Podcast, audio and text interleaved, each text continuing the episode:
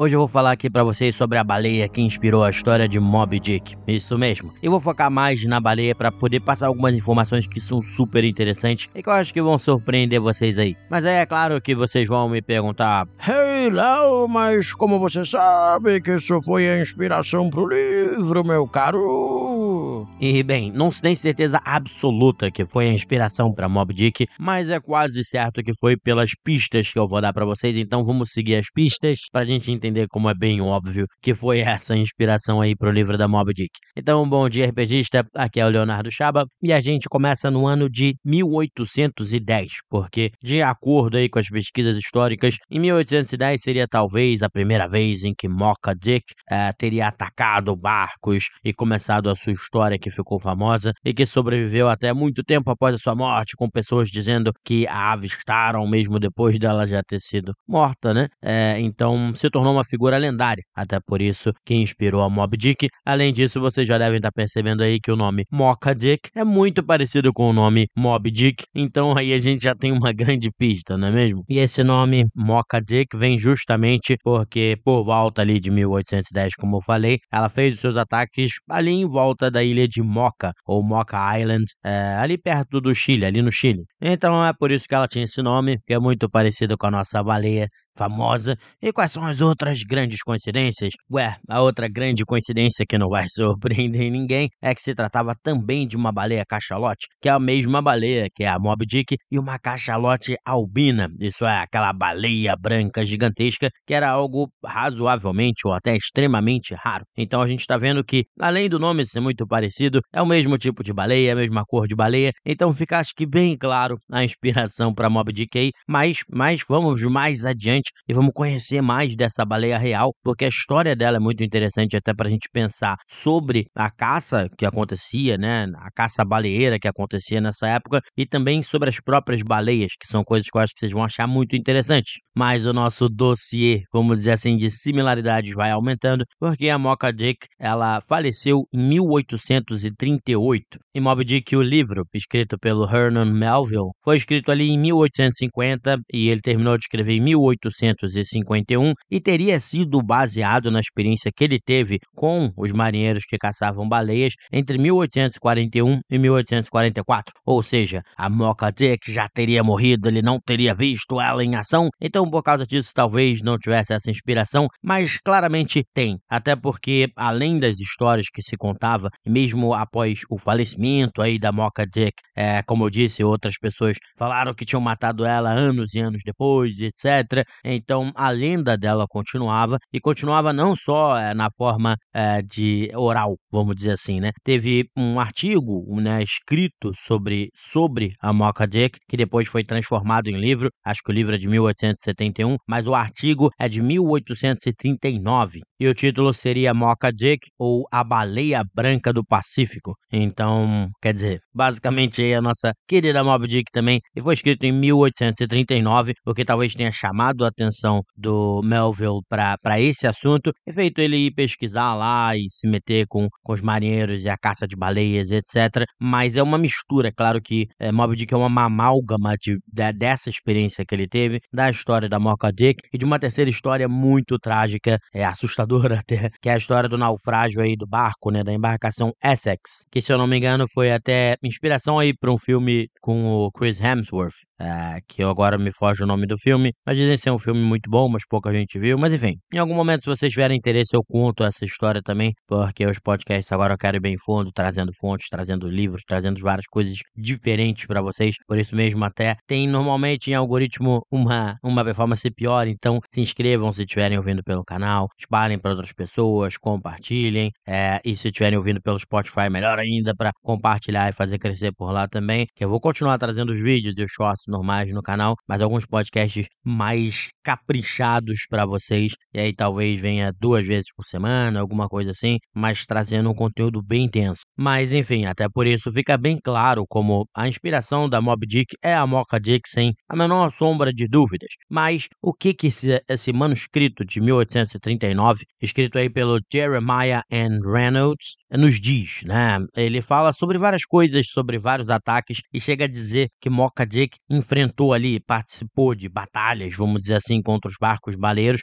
por mais de 100 batalhas. E isso parece ser razoavelmente real, porque quando ela foi morta, né? Infelizmente, a gente vê muitos e muitos ferimentos e muitos e muitos arpões e outras coisas que ainda estavam presos no corpo dela. Então isso mostra como ela de fato participou de muitas e muitas batalhas e ele descreve isso uh, nesse texto que ele produziu. E uma das coisas que ele escreve aí por quem está lutando contra a Mocha Dick e, e, e, como ela gerava essa, esse terror também em quem estava próximo dela é que ao contrário de outras baleias, né, quando ela expulsava o seu ar, ela parecia fazer um rugido, um rugido como se fosse o de uma máquina a vapor ali explodindo a válvula de dessa máquina de vapor, então era algo que era mais alto, mais assustador e que fazia com que os baleeiros ficassem assustados. Mas a prática baleeira em si, né, como a gente sabe, praticamente levou muitas dessas baleias à extinção ou à beira da extinção, vamos dizer assim, e tudo isso a, a cachalote em específico, que é a Mocha Dick, era muito visada, porque ela tinha uma quantidade muito grande do que a gente chama de espermacete. Tanto é que em inglês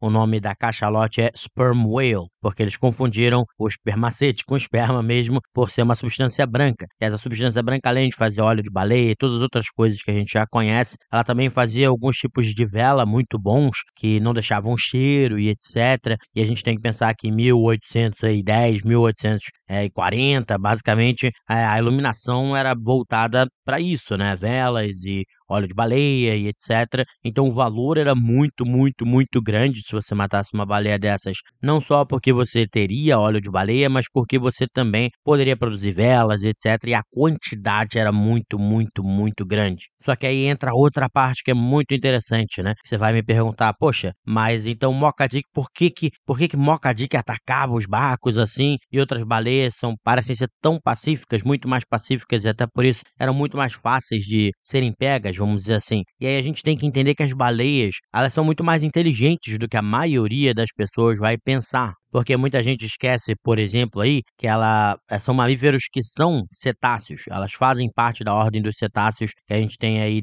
dentro dessa ordem, por exemplo, os golfinhos, e elas têm cérebros muito maiores do que os golfinhos, e a gente já fez vários testes com os golfinhos para saber o quão inteligentes eles são. É claro que tudo indica que as cachalotes não são nem de perto tão inteligentes quanto golfinhos, mas que elas têm sim uma inteligência, e como a gente sabe, né, as baleias uh, se comunicam entre si utilizando aqueles cantos que ocorram pelo oceano inteiro. Então é muito interessante perceber que por elas terem essa inteligência, Mocha Dick pode de fato ter percebido o que estava acontecendo ali e decidido, não, eu vou proteger é, as baleias que estão junto comigo. Ninguém vai pegar elas, eu vou partir para cima, eu vou destruir esses barcos que eles são menores do que eu, coisa que algumas outras baleias talvez não tenham percebido, né? E eu vou poder é, tá, tocar o terror aqui, derrubar e fazer eles naufragarem, etc. E pelas descrições, os ataques feitos pela Mocha Dick eram inteligentes de forma a conseguir naufragar de fato os barcos, etc. É claro que pode haver um pouco de exagero, mas faz todo sentido sentido por, por eles serem seres, né, as baleias serem seres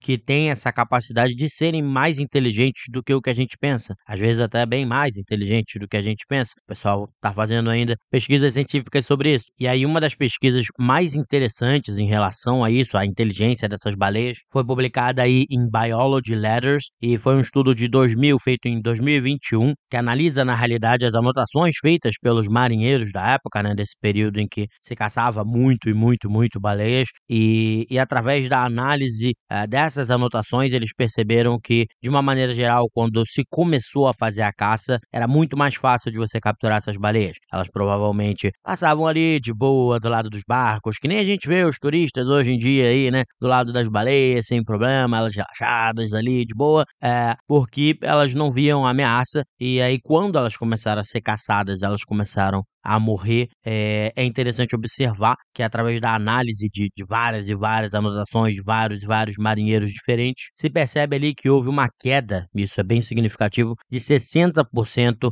no sucesso da caça dessas baleias. Seja porque Mocha Dick atacava, ou porque simplesmente elas fugiam, ah, iam pro fundo do mar e etc. E é, o que os estudos, a hipótese dos estudos para essa queda é de que as baleias, através de ecolocalização, conseguiam se comunicar também entre si e, e conseguiam avisar outras baleias e tal é, desse perigo, que é uma coisa que é, acontece muito, né, no, no, no reino animal, acontece até no reino vegetal, porque tem algumas adaptações que plantas fizeram, é, se eu não me engano, na savana africana, é, que elas passavam informação pelo vento para poder produzir veneno, vamos dizer assim, para as folhas, produzirem algumas toxinas para que é, os animais que comiam essas folhas passassem mal ou até morressem e se proteger. Aqui as baleias aparentemente fizeram algo parecido, o que mostra também um pouco dessa inteligência dessas baleias e a capacidade delas se comunicarem, e a capacidade delas se comunicarem, inclusive, pelo, por muitos e muitos quilômetros, né?